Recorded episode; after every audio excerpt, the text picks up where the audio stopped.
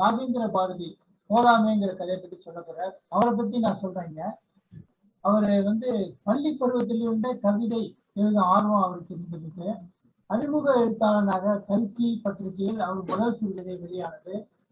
சிறுகதைகள் கவிதைகள் கட்டுரைகள் கல்கி குங்குமம் பாக்கியா ராணி தேவி கண்ணையாடி பத்திரிகையில் வெளியாகியுள்ளன. வங்கியிலும் கணினி கணினி துறையிலும் பணியாற்றி ஓய்வு பெற்றுவிட்டார்.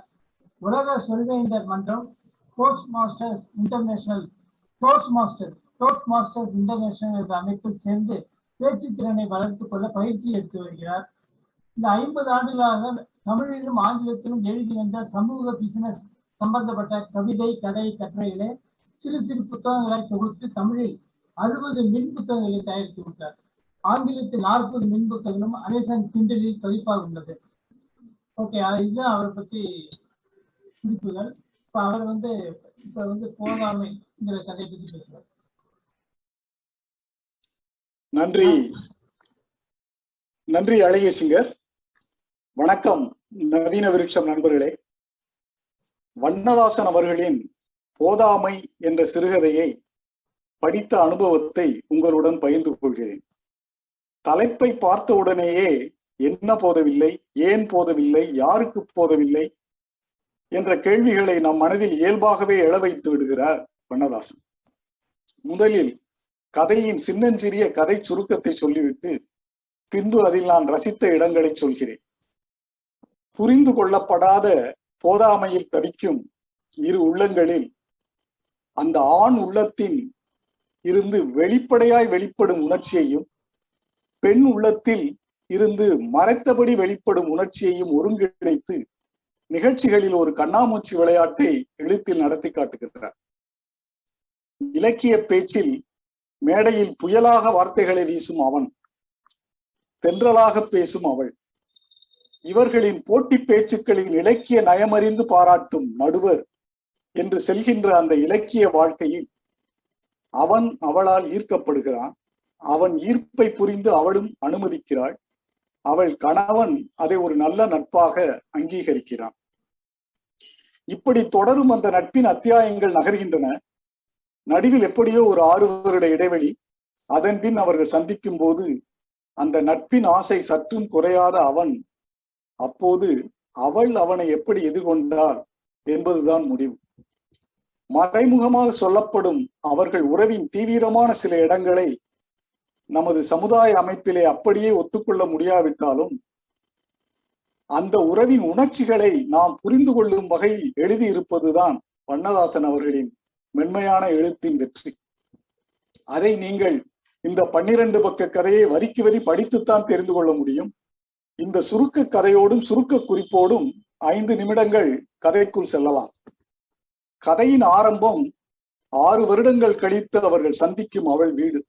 முதல் வரி கதவு திறந்து இருந்தது. தாயம்மாள் தான் நமது அவள் பெயர் தாயம்மாள். தாயம்மாள் தான் கதவு திறந்து இருக்கட்டும் பார்த்தி வந்து விடுவான் என்று சொன்னாள். பார்த்தி இப்போது கல்லூரியில் படிக்கும் அவள் மகன். அவள் வீட்டுக்கு ஆறு வருடம் கழித்து அவளை பார்க்க ஆசையோடு வந்திருக்கும் அவனிடம் அவள் சொல்லும் இந்த முதல் வரியிலேயே திறந்து வைக்க சொன்ன கதவு மூடிவிட்டு அவள் மனக்கதவை காட்டிவிட்டது அல்லவா இப்போது பிளாஷ்பேக்காக ஆறு வருடங்களுக்கு முன்பான அவர்கள் வாழ்க்கை. பட்டிமன்றத்தில் இவன் புயலாக பேசி முடித்து அமர்ந்த பின் அவள் தென்றலாக பேசிய இடம். வண்ணதாசன் எப்படி வர்ணிக்கிறார் பாருங்கள். அதிகம் குரல் உயர்த்தாமல் பம்பு செட்டு பீச்சலில் இருந்து விலகி வரப்புகளில் நடந்து தன்னுடைய நாற்றங்காலை அடைவது போல ஒரு நிதானத்துடன் பேசி ஒவ்வொரு நாற்றாக நட்டுவிட்டு அவள் நிமிர்ந்த விதம் அப்படி இருக்கும். அந்த தென்றலுக்குள் இந்த புயல் மாட்டிக்கொண்ட இடம் அது. அவளை பற்றி பெரியவர் நடுவர் சொல்லுவதாக வருவது இது. ஐயா நம்ம எல்லோரும் நையாண்டி மேளம் அது ராஜ மேளம். அத தேரு மண்டபம் திருவிழான்னு இருக்க விட்டுடுவோம். நம்ம பொழப்போட நாம நிறுத்திக்கிடுவோம். நிறுத்தினானா அவன்? நிறுத்தி இருந்தால் இந்த கதை நின்று போயிருக்குமே. அவனின் போதாமை அவனை விடவில்லையே. அதற்கு பின் அவளின் போதாமை அவனிடம் நெருங்கும் இடங்கள். அளவான நகம் வெட்டின விரல்கள் மாதிரி கச்சிதமான அழுக்கே இல்லாத ஒரு ரோஸ் நிற ஆரோக்கியமுடைய மனம் உனக்கு என்று காசிராஜன் அவன் பேர் காசிராஜன். காசிராஜன் சொன்னது ஒரு கட்டத்தில் தாயம்மாவுக்கு பிடித்திருந்தது. மேடையிலே உட்கார்ந்து இருந்த போது ஒரு டீச்சர் மாதிரி குட்டியா இருந்தீங்க. பேசுறதுக்கு மைக் முன்ன போன உடனே அப்படியே நெடுநெடுன்னு ஒரு கொடி மாதிரி வளர்ந்துட்டீங்க என்று அவன் சொன்னது தாயம்மாளுக்கு ரொம்பவே பிடித்திருந்தது. போதாமையால் இப்போது தென்றலும் புயலிடம் சிக்கிக் கொண்டது தொடரும் கதையிலே ஒரு வரி அதற்கு பின் எவ்வளவோ காசிக்கும் தாயம்மாவுக்கும் நடந்து விட்டது இந்த ஒரு வரியிலே எவ்வளவோ விஷயங்களை நமக்கு கடத்தி விடுகிறார் வண்ணதாசன். அது கதவு மூடியிருந்த காலம் என்று நமக்கு புரிகிறது. இப்போது ஆறு வருடங்களுக்கு பின் அவளிடம் போனில் பேசிவிட்டுத்தான் வந்திருக்கிறான்.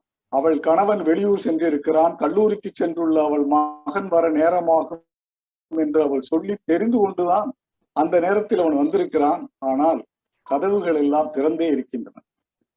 அவன் வந்த விதத்தை பற்றி வண்ணதாசன் வர்ணிக்கிறார் கேளுங்கள்.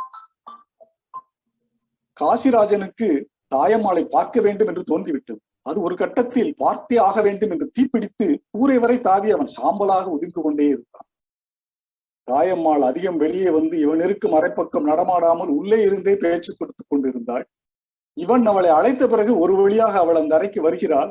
அந்த இடம் வண்ணதாசன் வார்த்தைகளில் வீட்டின் பின்பகுதியில் விழுகிற பிற்பகல் வெயிலால் பரவின வெளிச்சம் தாயம்மாவை ஏந்தி கொண்டு வந்து அவன் முன்னால் இறக்கி விடுவது போல் இருந்தது அவளிடம் அவள் கணவனை பற்றி கேட்கிறான். எப்படி இருக்கார் அவரு? என்று கேட்டதும் தாயம்மாள் சட்டென்று முகமெல்லாம் இழகி அவருக்கு என்னங்க நல்லா இருக்காரு?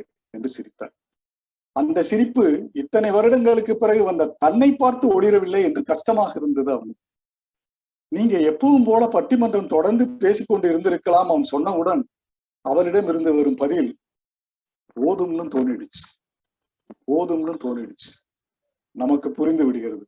அதற்கு பிறகு அவன் சபாபதி அவள் கணவர் சபாபதி ஏதாவது சொன்னாரா? அவர் என்ன சொல்றதுங்க? எனக்கே போதும் தோணிடுச்சு. பார்த்தி வந்துட்டான் அவள் மகன். பார்த்தி வந்துட்டான். மொப்பட் சத்தம் கேக்குது என்று இன்னும் அதிகமாக வெளிச்சம் படரும் முகத்துடன் முன்பக்கம் போனார். அந்த வெளிச்ச முகத்தில் அவளது போதாமை போய்விட்டது தெரிகிறது நமக்கு. இறுதியில் வண்ணதாசன் அவரது வடிவமான கல்யாண்ஜி வார்த்தைகளில் இப்படி முடிக்கிறார். இப்போதும் வேப்ப மரத்தடியில் உதிர்ந்து கிடந்த பழங்களை கட்டெரும்பு மொய்த்து கொண்டிருப்பதுதான் அவன் கண்ணில் பட்டது இந்த கடைசி கவிதை வரிகளை படிக்கும்போது இவனது போதாமை இன்னும் போகவில்லை என்றே தோன்றுகிறது. நன்றி வணக்கம்.